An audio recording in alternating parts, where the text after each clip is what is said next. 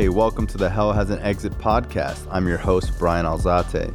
This show is not affiliated with any specific 12 step program. If you or a loved one is struggling with an addiction, please find a local 12 step meeting. If you believe you may need detox or drug treatment of any kind, please call 888 699 9395 to speak to a specialist. The show is sponsored by United Recovery Project, a state of the art drug and alcohol rehab facility. You can visit our website at unitedrecoveryproject.com. All right, welcome to Hell Has an Exit. I'm your host, Bryan Alzate.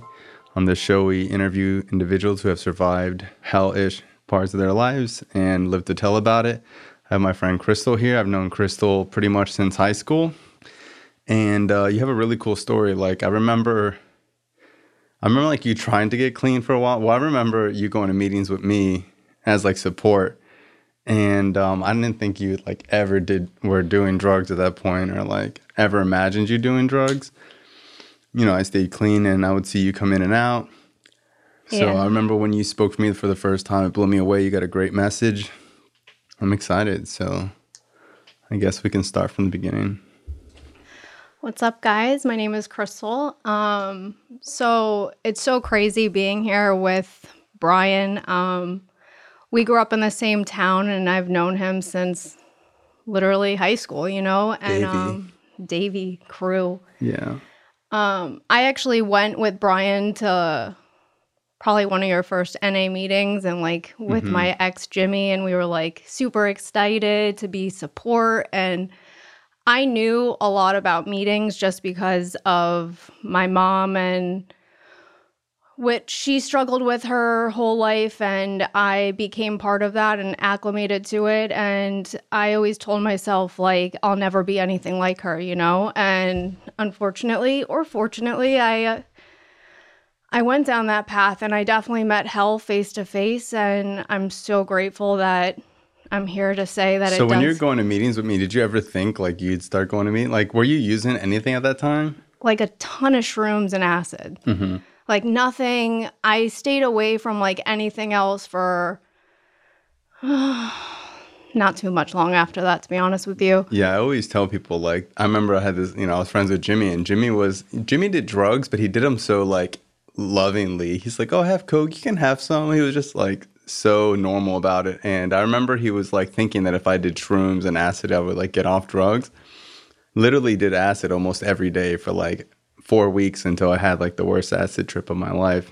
Yeah, that was like literally what we did. That's and like, you know, during that time it was high school. Like I was like super experimental. I was like a floater, hung out with everybody, never identified or like felt a part of like a certain clique. So it was kind of like I molded into whoever I was kind of hanging out with at that time and dating Jimmy, he was a super hippied out just shot out kid and Mhm. we had fun you know like it was just pure fun but kids we grew up with i remember the first time i took a pill and i was like on the back of a golf cart like we went to western's parking lot and i was projectile vomiting off of the fucking back of the golf cart and i was like i'm never doing this again blah blah blah and then you know how it goes so Mhm.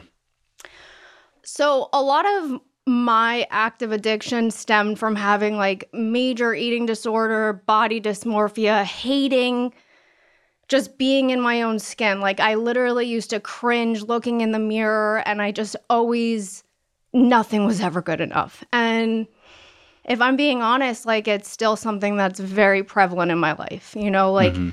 I've done a lot of work through 12 step fellowship and thank God I have because that's always been one thing that always brought me back out.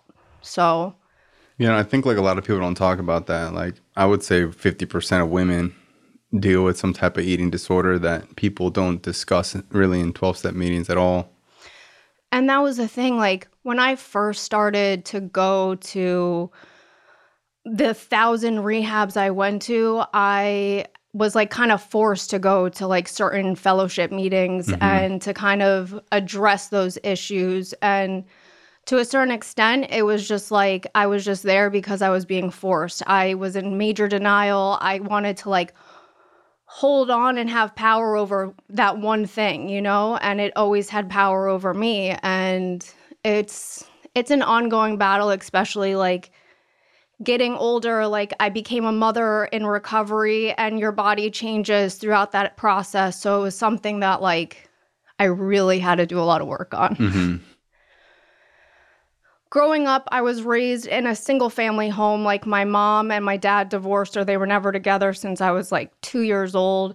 I had a lot of daddy issues, the whole spiel. And um, my sister is 14 years older than me, and she basically raised me. You know, like my mom struggled and struggled a lot of mental health and just like not being present and would just kind of buy our love with money. You know, like that was the only form of love that she knew how to reciprocate and give. And um I took and I got away with murder like with pretty much everything and um I had the party house, I had no rules, I had only like my sister who kind of had that stability like she's not one of us, she's never done a drug or a drink in her life. She's just like the complete opposite. And uh, when I was 13, my mom got Baker acted, and it was like one of the hardest times in my life. She was just like at a point where she was hallucinating critters, and we were living at Hard Rock and hotels, and just like shit was just like unraveling, like out of out of control. So I needed something to kind of fill all of that void, like something to escape with. And I started experimenting, nothing crazy, and it was um sophomore year, fast forward, I had to leave Western, like my home high school, and I had to go to like a tech high school, like a special program. And it was there that it was just like shit hit the fan. I want to say, like, for me, it was like cute and fun in the beginning and stuff. And then, uh, and then it wasn't, you know, like things got really bad. I barely could graduate high school at that point. I was in like a pharmacy technician like program and I was like stealing a bunch of shit from the pharmacy and paying my teachers with drugs just to graduate and it wasn't until like I made the decision to like go to college to see like what can I do. Mm-hmm. And it was there where I was like I started to find myself, you know, like I started to really apply and like things went completely 180 like I studied abroad. I did all these amazing things. I went all over the world. Like my passport was double page. Like, and that was like my freaking addiction. Like, I was mm-hmm. literally just like on cloud nine, living the best life ever. Where'd you um, live? Spain, Central America, Finland. In ev- school? Yeah. Wow. When we were at Broward College, like doing all that stuff, and I mm-hmm. was like volunteering and like kind of becoming like a human, you know, Mhm. like trying to identify like who the hell is Crystal? Like how can I make something out of myself but like be passionate about it at the same time? And um I remember like coming back home from living abroad and I hung out with Ryan and he was using a certain drug and like was using it a certain way and I instantly like found an attraction to it and I just did it. I I like shot up. I came home for no reason at all. You weren't using abroad though. No, I like drank, you know, like wow. and so it was really bizarre. Like I literally remember landing the next day, like hung out with old friends, And shot up for the first time? shot up for the first time, like let him do it. And I was like, and he was in such a shit condition. And I was just like, I found that so attractive. Like I did all this amazing shit and then I come home and that was it, you know, and that was like shit got really bad. How old were you? Probably like 22. Mm-hmm. 23. And I fell in love with the lifestyle. Like I left that one lifestyle of like chasing like wanderlust Mm-hmm. to coming home and chasing dope, you know? And like I couldn't get enough of it. And I felt hard on my face. Like I was trying to maintain and I was like graduating with like two degrees and like doing all these things still, trying to manage. And I just couldn't. Like I remember I was like, I'm gonna get clean. I'm gonna go to the methadone clinic. And I had to, I had like $30,000 of school was like giving me every semester. So I like ran through that in like two months of being back home. And I told my mom, I was like, I need $15 a day to do this extra credit thing at NSU. So uh, can you help me out with that? And she would literally give me $15 every morning. Wow. And I would go get dosed, you know? And I did that for like a year.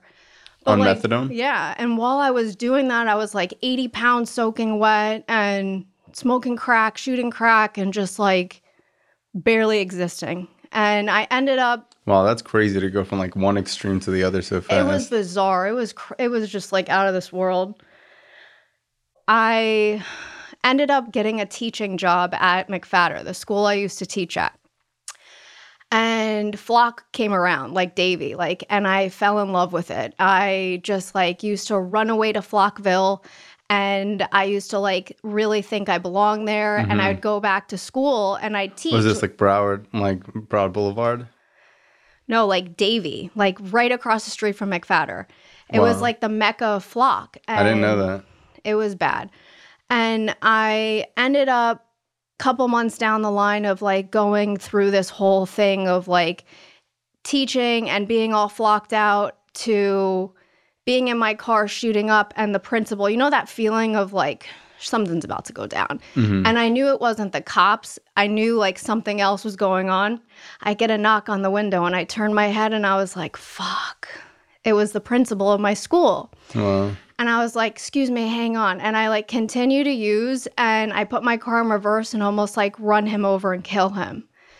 It's a weird situation, but that was my sister's first boyfriend. And he's also in recovery. Wow. So we had this type of relationship where he was like, Crystal, if you don't go get help, you're never going to step foot in a classroom again. So I was like, uh, well, What was Flakka like? crack on meth with a little bit of acid. That's Wow. no, it's like I hated it so much that it was just like so powerful and I couldn't get off of it. Like I literally ran away from home to go live in Flockville. I saw like the flock squad swing like flying in the trees. Like I always thought people were after me. Like it was just horrible. And I couldn't stop. So, right around that time, I ended up taking a little trip to a psych ward because I completely just I lost it. I uh, got into like a physical altercation with my mom, and I like my eyes turned red and things got really ugly. And um, so I got my little psych ward trip. I was there for like three weeks, maybe longer, and it was my first time in a psych ward, obviously. And I remember like the first night, I'm like waiting in the emergency room type thing, and my mom's like feeding me a ton of Valium, and I'm like completely fucking gone. And my roommate ends up being like this 92 year old woman who would like open the metal drawers like all night long and be looking for her daughter. And I was like, oh my God, let me help you find her. You know, like I, we could do this together.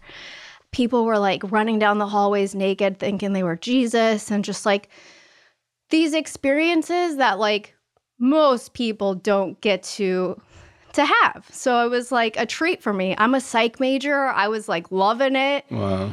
and that was my first like kind of experience in the recovery world. Like they brought in H&I and that was the first time that I was around H&I and I think at that moment like a little mustard seed of hope was planted and but I of course wanted to like dig it up and throw it away. You know, like I just wasn't ready. And um I don't know, it was a lot of going from treatment center to treatment center. I can't tell you how many how many I've been to honestly. Like I I felt comfortable there.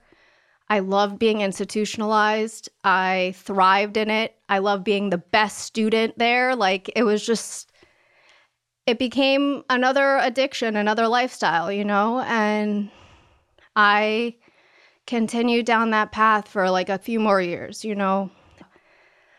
If I'm being honest, like I would always go to a treatment center, I'd fall in love at the med line and I'd Mhm. meet the love of my life and we our plan was to never use again, you know? And just to let you know it never worked out that way. um the holes got deeper, uh hell got a lot darker. I could tell you that much. Um fast forward, nothing glamorous except more war stories, but uh the last year of my using, you know, got really bad. I used to wake up every day and like hit the floor and like be on my knees and like beg God for just like end it. Like, t- please take my life. Like, I can't do this. Like, I was in and out for so long and for so many times, I literally felt like it was never going to work for me, you know, like, but granted, like, I never put any effort into it. Like, I pretended to get a sponsor, I pretended to do work, but like, it was only to appease other people. It was never for me. Like I was always going to these treatment centers and like doing all these things just to like make my mom happy because that's all she wanted. All she wanted was for me to get this because she never could. Mm-hmm. The last year of my using, my mom ended up going into the hospital and never coming back out. It's super emotional. Like, we just celebrated her three year anniversary, like her death anniversary. And it's something that, like, it still like almost doesn't feel real. And i've done again like a lot of work on like the grief and loss and and just like acceptance man. Like it's death is one of those things like pain never goes away but i never have to use over it. So during that time when my mom was in the hospital i ended up getting Krokodil. And for for people who don't know, Krokodil basically is a, a drug from Russia, and I had no idea. I really didn't.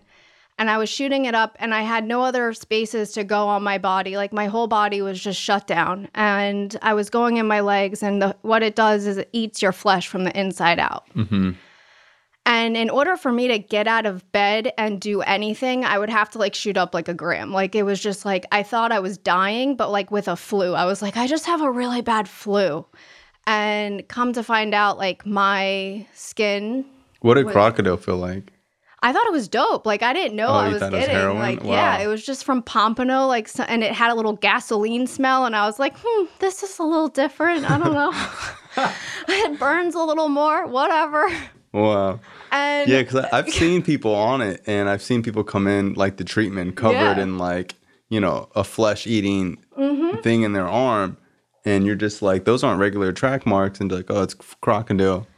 No, dude. And I was like, of course, like the first case in Broward County. So, like, my mom goes into the hospital and, like, I'm not like mentally or emotionally able to be present. Like, I was so just like not there, like, not under, like, cognitively understanding what the hell was really going on. So during that time, like she was staying at Westside Regional and I made a visit there. Like one of my exes came down, saw the condition I was in, and rushed me to the ER. Huh. When I got to the ER, they were like, What the fuck is this? And I was the first case in Broward County. They did like this whole thing. They were gonna like amputate my legs the next day. Wow. And I was like, wait, hang on. Well, I'm only staying here if you guys like load me up with Dilaudid because they were talking about giving me Suboxone. And I was like, no, no, no, no, no. Like, I'm going to leave.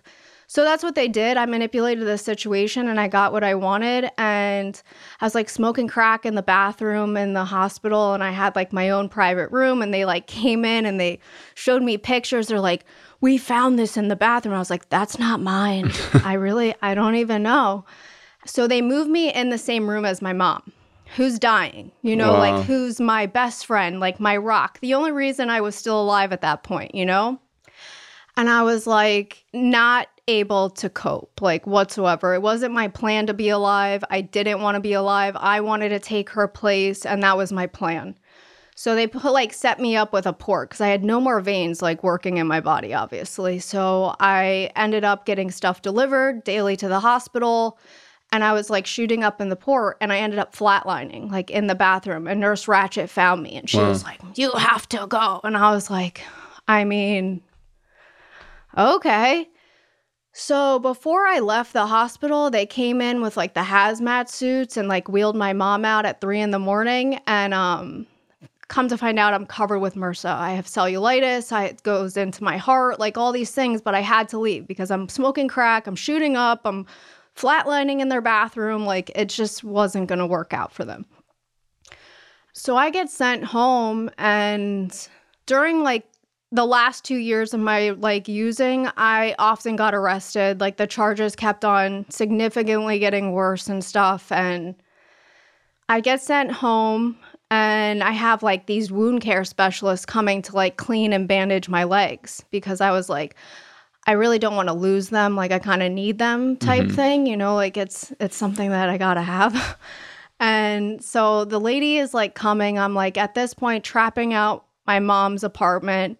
We already are getting evicted, like it's in like the works and I was just like fuck it. You know, like I'm just going to let it ride, see where this goes the rest of my family like comes and tries to do like an intervention and i decide I, this isn't for me and i jump off like the second story of our apartment.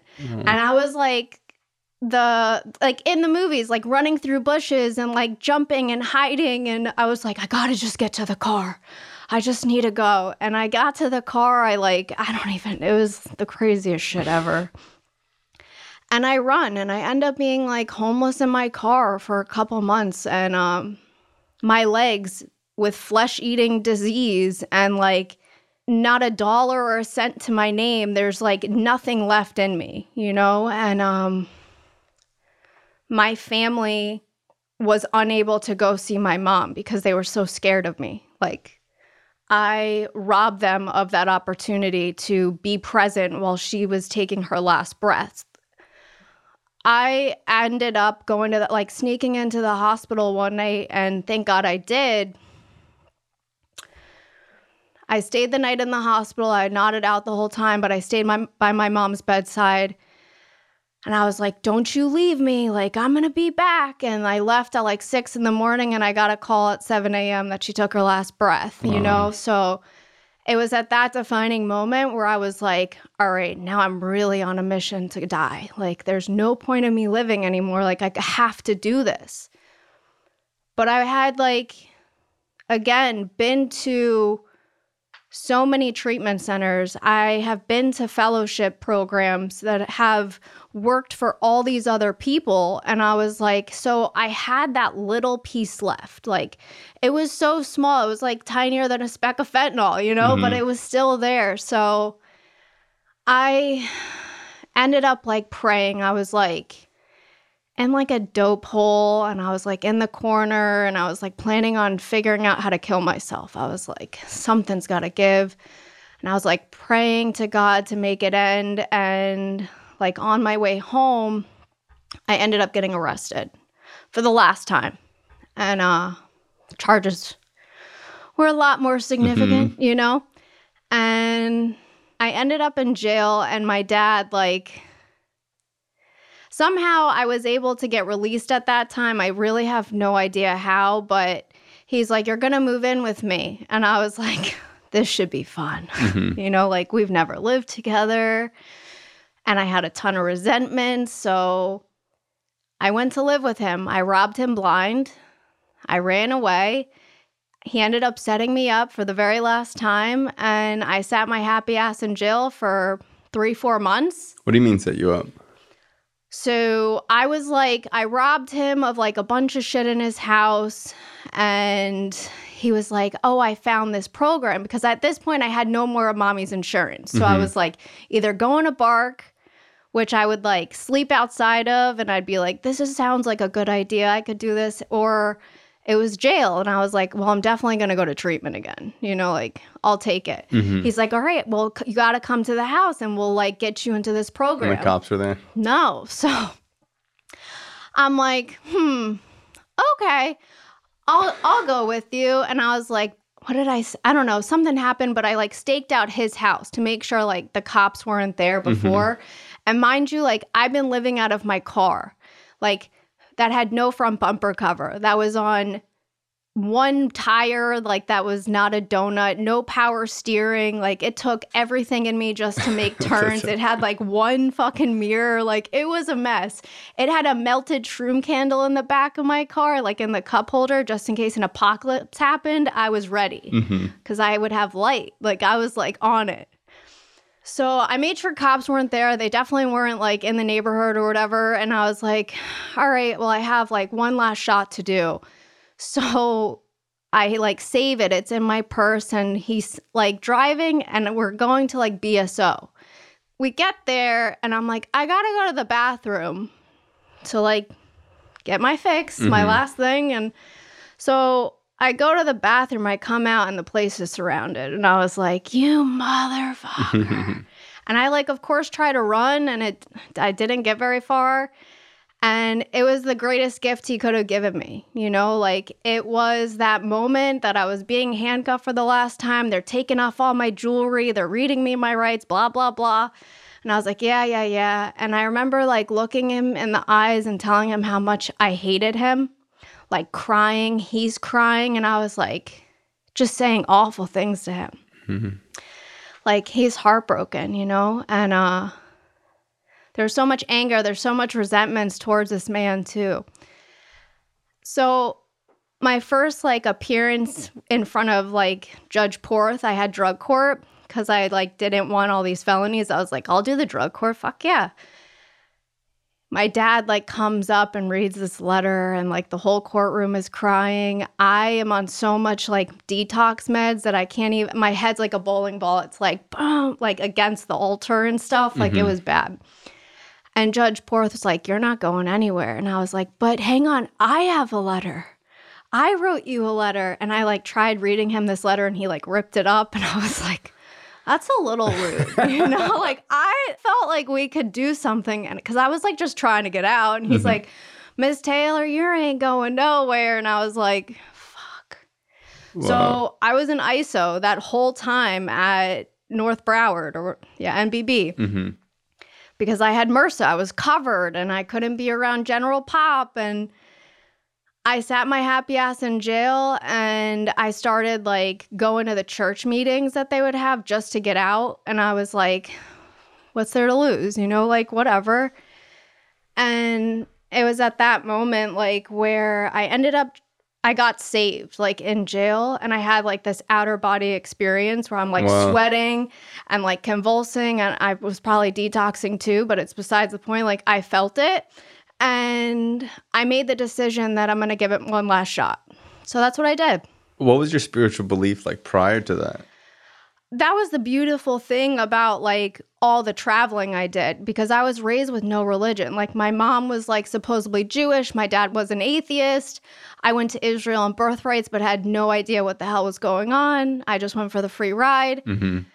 I practiced Buddhism and Taoism and like did the church thing with my friends and like I was a, a lost soul. You know, I just really had no no like true connection. Like I was super spiritual, but like I always felt not a part of. So like you knew a lot of religion, but you didn't know God.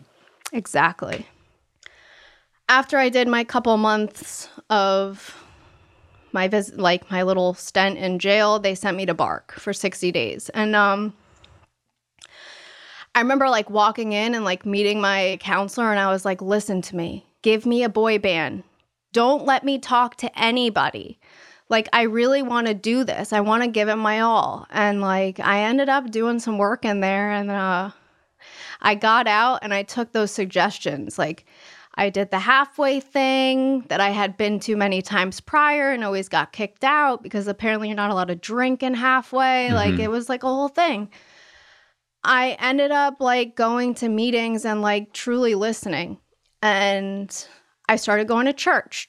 And again, like the program that I work is not a religious one. Like I define God, like when I first came in this time, like my mom was my higher power. You know, like I would talk to her and ask her for guidance because she was bigger than me. Like I just didn't want to use like anymore. Like I would do, I would have done anything because the pain was so great and I was so fucking scared. Cause at that point, like I really didn't want to die. Like I, I really didn't. I wanted to like live in her honor. I wanted to get some t- like any type of relationship back with my family. I would take anything at that mm-hmm. point. I took suggestions, like I said, and I'm coming up on three years. You know, it's been, if I'd say it's been like rainbows and butterflies that's a crock of shit because no matter what life shows up you know? But like my life today like i said i'm a mom you know? Like i'm a fiance. I have sponsees. I have an amazing sponsor. Like i surround myself with the right people and that's something that i never did before. Like when I came back in, I was like, I need to like stick with those winners, or like so they say. And I started to only hang out with women who had time. I didn't give a fuck who they were at that time, just as long as I knew that they were doing the right thing and they had more clean time than me, like years clean, because that's what I wanted. I wanted to find the solution and like I don't know, man, it's crazy. What, what happened with the Krokodil in your legs? You want to see? so, just because I got clean doesn't mean like the consequences of my using just like dissipated. Being pregnant has triggered a whole new like ball game. Like when I gave birth to my first child, my sister and my niece were in the delivery room and they saw my legs for the first time. That was a humble experience. Mm. You know, like being a woman in South Florida, like to go to the beach today is so difficult. You know, like it's something that it's going to be a goal down the line, like to go to a plastic surgeon. What can we do? You know, like just to see. And if not, I'm okay with it. You know, like I have a story to tell from it at least and give some type of hope, maybe. Mm-hmm. Like, don't fucking do Krokodil. Yeah. You know, like I don't know. Well, at least you have your legs, you know. Yeah. And that's that's the thing. There's always a silver lining and I'm able to be like open and honest with my family. And like when I tell you my relationships with them today are kind of like overly amazing. Like they don't leave me alone. And I say that jokingly, but like they really don't leave me alone. And I love it. I have my sister in my life and um me and her had a tumultuous relationship, man. Like, you, I'll speak for myself when I'm using, like, I didn't give a fuck. Like, I really wanted no part of you unless you were giving me money or something to mm-hmm. help me get money.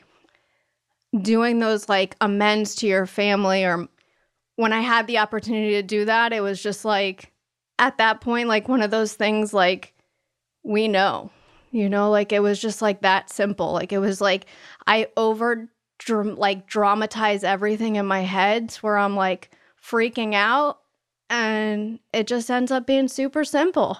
So what was it like getting over like the resentment with your dad and like the relationship with your dad cuz like you know you've heard me speak before like that was one of the that was probably harder than getting clean was like my relationship with my father and him not thinking I was clean and him like you know my a lot of times when I speak it's really about my relationship with my dad mm-hmm. more than it is about the drug use you know and it's you know it's funny like if I say that I'm like so I'll start like before my mom died my relation my resentment was always towards her like what she did to me. I was always the victim. And like, he was never part of the picture because he was never part of the picture. Mm-hmm. You know, mm-hmm. like, I never had to process or I never had to think about that relationship until it showed up in my lap, you know? In the beginning, I remember like, especially with like him setting me up, like, I wanted to hold on to all that shit and like, he cheated on my mom when she was pregnant with me. You know, like he had a whole other family. And I was like, fuck you. I deserve everything I stole from you. Mm-hmm. He never gave her a dime. Like the whole thing is like super tricky. And I can like honestly say I've done a lot of work on that, you know? Some days are better than others. Like, I'm so grateful that he is in my life. Obviously, like, he's helped me tremendously being clean. But am I over it completely?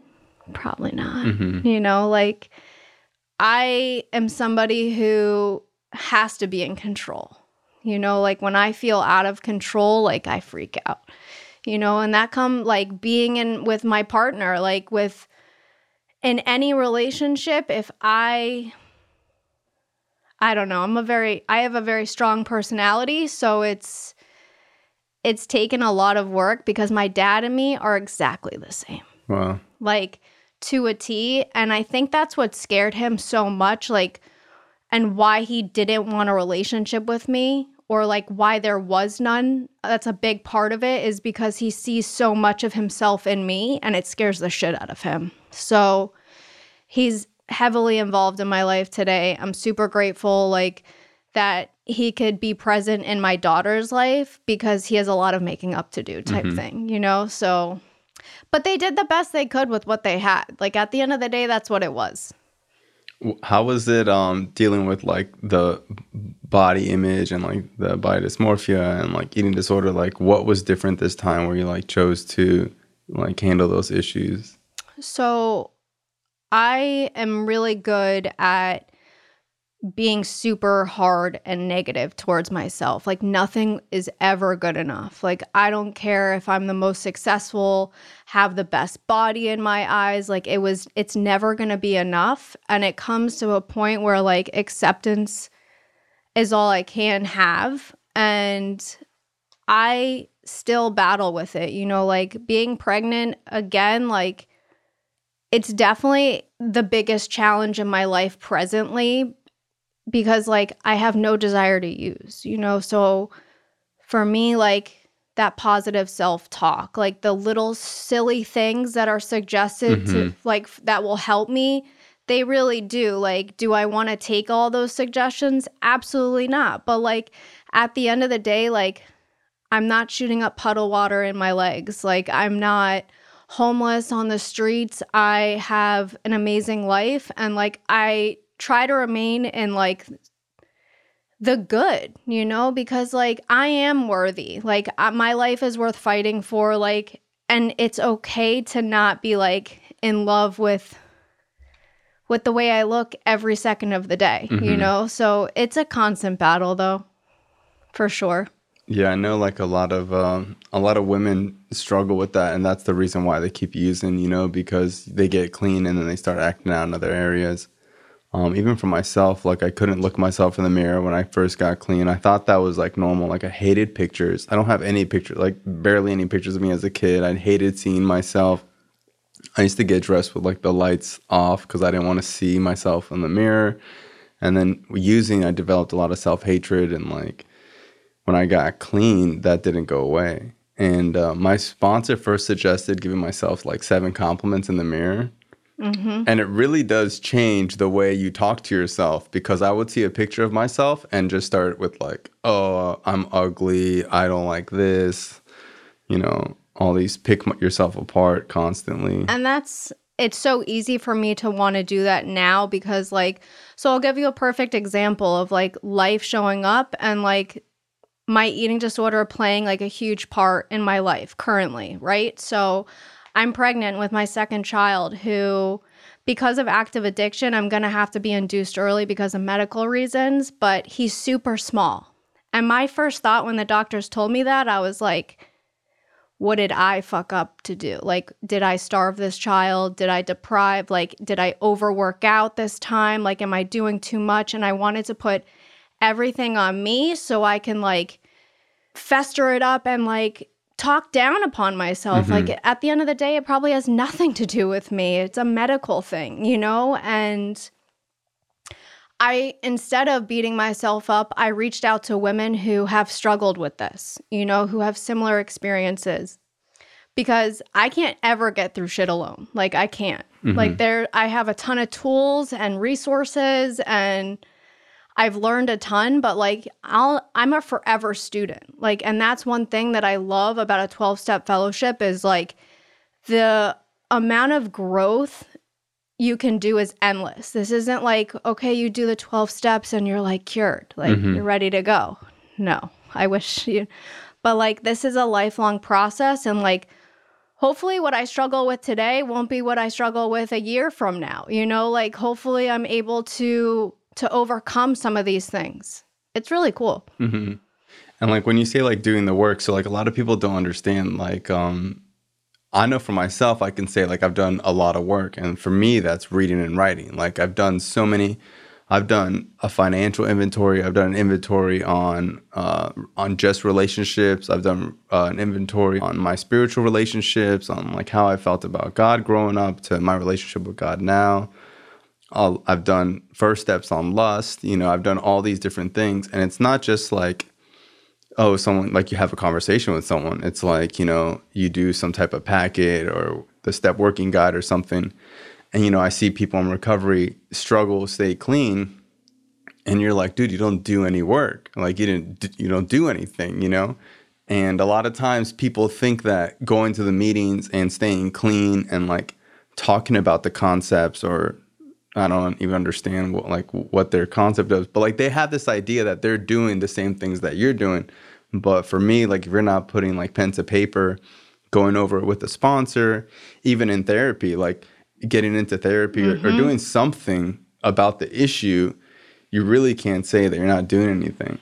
And that's so I'm somebody who thrives with kind of having tasks and to fulfill those things, mm-hmm. right? And step work, when I first started, like I loved it, you know, and I love it today. It has none of that has changed without doing the work, like actually taking some time for Crystal because life gets full. Like when you get a life, it becomes super, it's a lot. I value that time with self and with my higher power and to tell my truth, to speak my truth and have no judgment. And like, if I didn't do that, I would be so sick. I would be miserable clean. Mm-hmm. And that to me sounds worse than what I was doing, like in active addiction, mm-hmm. you know? And I am somebody who's super aware of my defects, very aware of what I need to work on. And I'm not somebody who's a stranger to therapy. I have been in therapy since I was seven. I was hypnotized. I was mm-hmm. like, had a ton of trauma, like super exciting stuff. And without those things, like I wouldn't be the person that I am today. You know, like it just doesn't make, just because people go to meetings doesn't mean anything changes. Mm-hmm. Like, you know, like it's great to get involved and to be present in a fellowship, but unless you do the work like internally, like nothing's gonna, you're, it's just, for me, like mm-hmm. it'd be like just a waste of time. Mm-hmm. I don't know. I know, and I feel like the longer I stay clean, it's just more and more obvious watching people that it's just like because I used to wonder. I used to stay clean and watch people and be like, I don't know why they don't get it. Like I don't, you know, I'd feel bad for people, and then years go by and you see someone's never done a four step. To me, it's like you know that's when you get introduced to yourself. That's when you meet yourself. Like. Mm-hmm. You know, and then you get people trying to meet everybody else. You don't even know who you are yet. I like when I first like came into like the rooms and stuff, like people would like the fourth mm-hmm. step, mm-hmm. like and make it like this big thing. I was ready. Mm-hmm. I was like, let's yeah, do it. Let's, let's do it. go. Yeah. I was because like the jig is up, you know, mm-hmm. like I know what I've done. I know the shit that's happened in my life. Like, let's do something to change how, like, mm-hmm. To change at least it's, I don't know. It's crazy. I remember when I was doing my eight step, you know, you make a list of all the persons you've harmed. And I wrote like my mom, my dad, Robin, everybody. And I did it in a way that was like, I was really feeling like a piece of shit, you know, just writing it like all these people, like CVS, yeah. Walgreens, Publix, schools, like just feeling like such a scumbag. And um, the last person on the list was myself. And I remember going through the whole list, feeling like such a scumbag. And uh, I'll never forget my sponsor was like, Why are you last? And I was just like, I don't know and he told me to cross it out and put my name on the top. Mm-hmm. And there's just something about that motion where like crossing my name out from the bottom and putting it at the top, and I started to cry. Mm-hmm. And I started to realize that, yeah, you know, like the literature says, like we've harmed many people, but most of all, we harmed ourselves well, if I'm not doing the step work, I'm not doing anything to amend myself. And that's what the steps are for. Like all these people that I've harmed, all they want me to do is get better, anyways, mm-hmm. you know? So, like that instance, I started to not feel shame about doing better in life or like putting myself ahead of someone else because when you're using, you have so much shame and um, just guilt and all these things that are wrong with me. And, um, you don't really see it until you start writing it on paper. You don't mm-hmm. see how shame affects your relationships, how you are at work, how you are just out with people. And the disease of addiction is um, so much more than self than using drugs. Like we self harm on a daily basis with the way we talk to ourselves, the negative self talk, and um, it affects every relationship that we have. And it's a good point. You know, like I had only been in these relationships where I'd fall in love in the detox line, you know, mm-hmm. like as an adult woman per se, or like people who were doing the same things I was, an active addiction. Like, and I really in my head, like, you are nothing but a pawn. Like, mm-hmm. and to be in a relationship that is like beyond healthy almost, like I self sabotage it because I don't I don't self sabotage it presently, but it definitely took me a while to realize that like he wanted nothing from me Mm-hmm. and I didn't need to have anything from him. And I didn't understand fully what that meant until I was like in it. I can say that I have, I needed to figure out how to love myself or to even like myself before anything. That was my main objective, like coming in and like giving this a shot because, like, we talked about, like, I couldn't stand the person that I saw looking back at me. Like, I literally, it would make me sick to my stomach. Mm-hmm. So I knew that in order for me to have any successful relationships with anybody, I needed to be in a relationship with myself and allow myself that opportunity to figure out like how can I love myself today? And it got to I was like had a lust relationship, I had a like relationship, and today I have a love relationship. You know, mm-hmm. like it's ever evolving.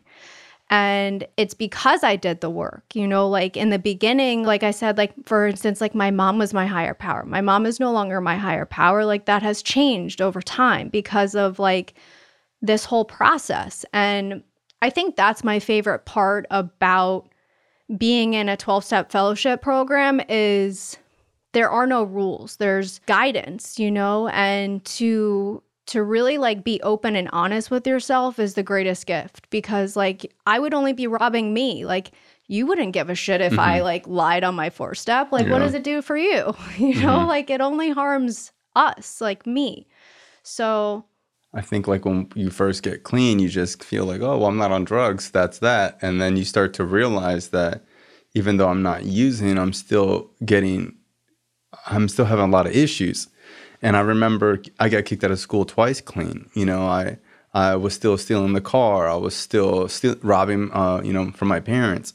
Uh, constant liar. Like I couldn't tell the truth. Like I just couldn't. You know, you, my mom would be like, "Where are you?" I'd be at Walmart. I'd say, "I'd get my Kmart." You know, like I just was compulsively lying, and then wondering why I was doing this and not really being aware of it. And then you work some steps. Now you're aware of it, and you start to really hate yourself, and you feel like you're, you know, the antichrist. And you know, for a long time, I really felt like you know, and, and like the steps talk about it. They say like, you know, many of us believed we were sociopaths. And like, I really thought I was a sociopath, thought there was something wrong with me. Oh, yeah. I Thought I needed like a freaking um, exorcism. You know, I thought like I needed something like was wrong, like a moral dilemma. And uh, as I worked the steps, I realized that there are things that we do, and just having awareness is half the battle, and that I can choose to act out on it. And today, you know, I really don't lie. Like I catch myself like wanting to say like uh like bend the truth, and I can practice telling the truth, and I you know I feel better when I do those things. Like I don't feel like a liar. You know, I feel good about who I am today. when I first got clean, it's funny that you like with the lying, like for me, it was stealing. Like I mm-hmm. loved Me too. to steal. Like I felt like Walmart, Publix, like everybody owed me. Mm-hmm. And when I got clean, I was like living in halfway and I had like the food stamp thing and it was like the greatest thing. But I would like, I had a sponsor at the time and she would make me call her every time I was at Walmart because I would steal clean and I would mm-hmm. like get off on it. I was like, fuck yeah, I did mm-hmm. it again. And then like, yeah, I got them. so as time went on and I started doing a little bit of work and like the guilt started to come, you know, like and the shame about me stealing when I'm not an active addiction and I was like really proud of myself the first time I went to Walmart in the self checkout line and didn't mm-hmm. steal. I There you was like this is huge. Like mm-hmm. and it's and even today like me and Rusty will be like shopping and I'll walk out of the store and be like you know, it's crazy. Like, I don't even have the desire to steal. Like, Mm-hmm. that's huge. Like, people don't realize, like, that's a big deal. Mm-hmm. And I've had because once you start stealing, it doesn't go away. Like when I go into someone's nice house, like I still think about stealing. You know what I mean? Like, it, like once you've crossed those lines in life, you can't uncross them. You know, you can't unlearn how to steal. No. You know. And since being clean, like my sister and her husband had like a restraining order. Like I wasn't allowed in the neighborhood. Like I would be like arrested or turned away at the gate type thing. And when for my mom's funeral, like I didn't know people give money. And I was like at the bottom of my barrel and people were like had like envelopes and I was like this is a come up, bro. Mm-hmm. And I was like taking all the money, and me and my six foot four brother in law, 280 pounds, get into a physical altercation at my mom's funeral Wow. service. And I'm like, how dare you accuse me of stealing a hundred dollars? Mm-hmm. Like blah, blah blah, like blood dripping down my arm. Like it mm-hmm. was like like literal a fucking mess. Fast forward to the other day, they're asking me to like watch their dogs alone in their mm-hmm. house, like without them there. Like that's crazy. And I was, and we like can sit around and like laugh about it today because like I'm no longer that person that they have to fear having in their house. You know, like my niece texted and called me today about her boyfriend drama. And I'm like, this is amazing. Like, this is a life beyond my wildest dreams because three years ago, I had restraining orders and like they literally hated me. Like, Mhm. and now my sister is trying to become a certified doula just so she could be next to me in the hospital Wow. because of COVID restrictions. You know, like that's the crazy shit that happens. It's just comical. Like, it's those behaviors that we've had for so long that, like, as you do the work, you start like making that mental shift. Like, Mhm. things start rewiring and like you learn to be a genuinely good person, hopefully, you know? And like that's the thing is like so I remember like when I first got clean, you know, they would say like don't sleep with newcomers and like people with time don't sleep with newcomers and like all this thing. Like I thought it was just like an honorable thing to do. Like just leave the leave these girls alone, you know? Right. And um as I started to get healthier, I started to see when someone was sick. Cuz when you're sick, you don't see who's healthy and who's sick. You just kind of like whatever, hey, what's up, you know? And I remember there was a time where I was like, I'm not attracted to someone who's just getting clean. Like I have zero attraction to somebody. I don't even see, not that I see myself better than them. It's almost like pedophilia. Like I'm just not into somebody who's just getting clean because I know how alone and desperate and suicidal I was when I got mm-hmm. clean.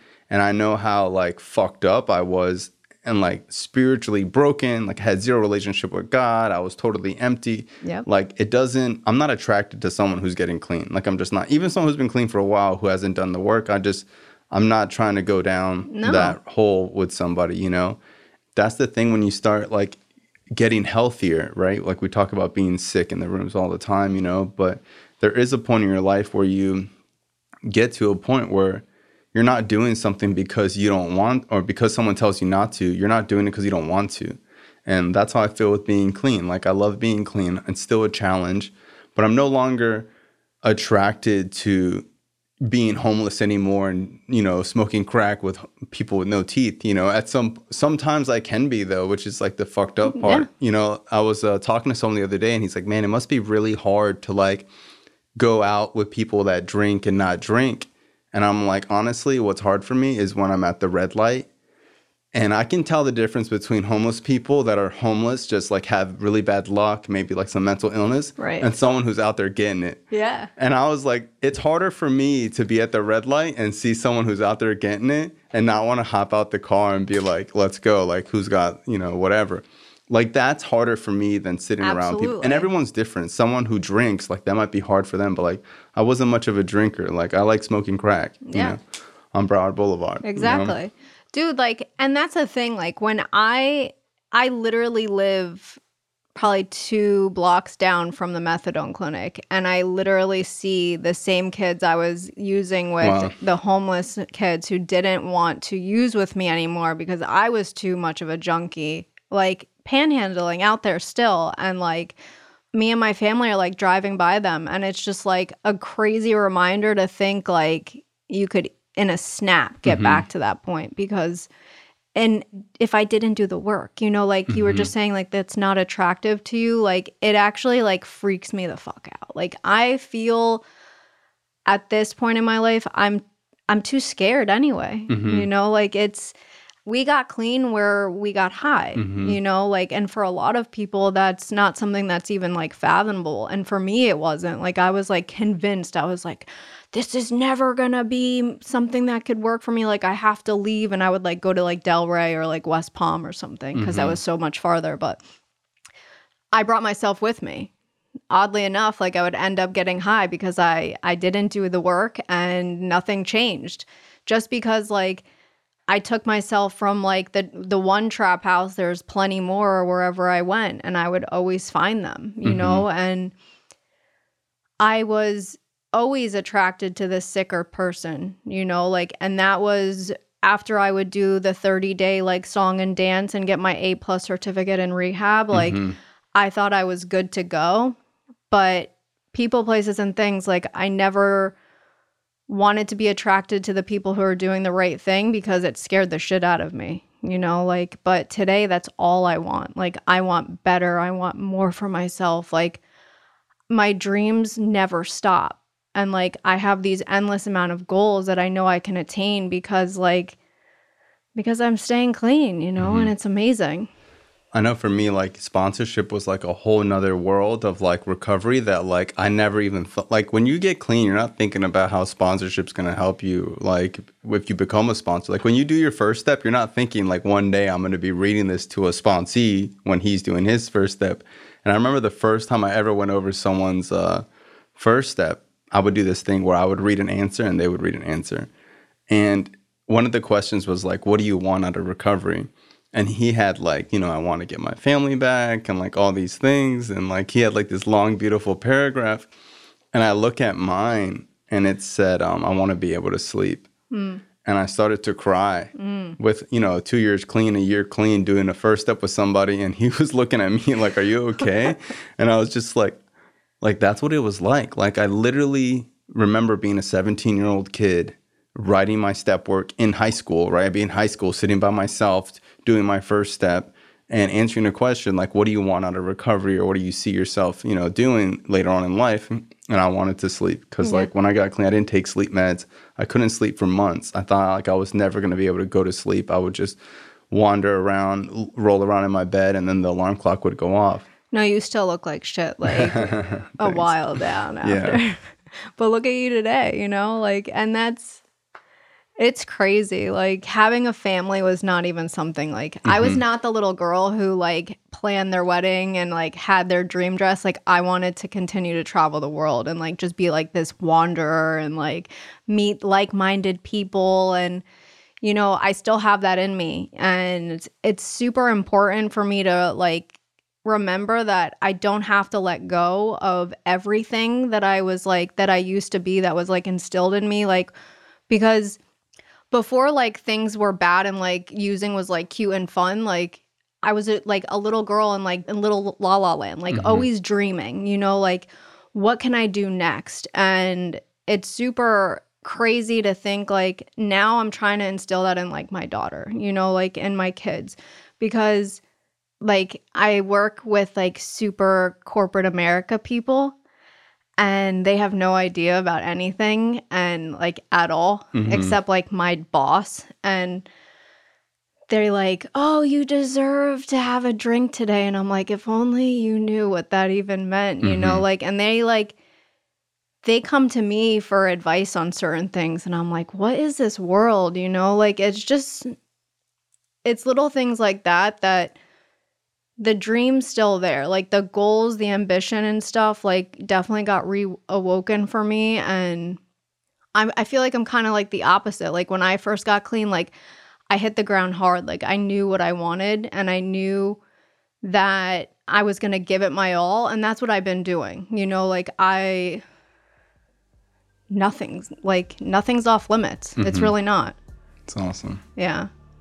well i appreciate you coming on the show Thank love you. you. very much. I you have such you, a cool Bryan. story. Um, I'm sure you know your mom is extremely proud of you, and you definitely are honoring her the way you live your life. Thank you so much. This is super cool. Thank you for having me. Bye.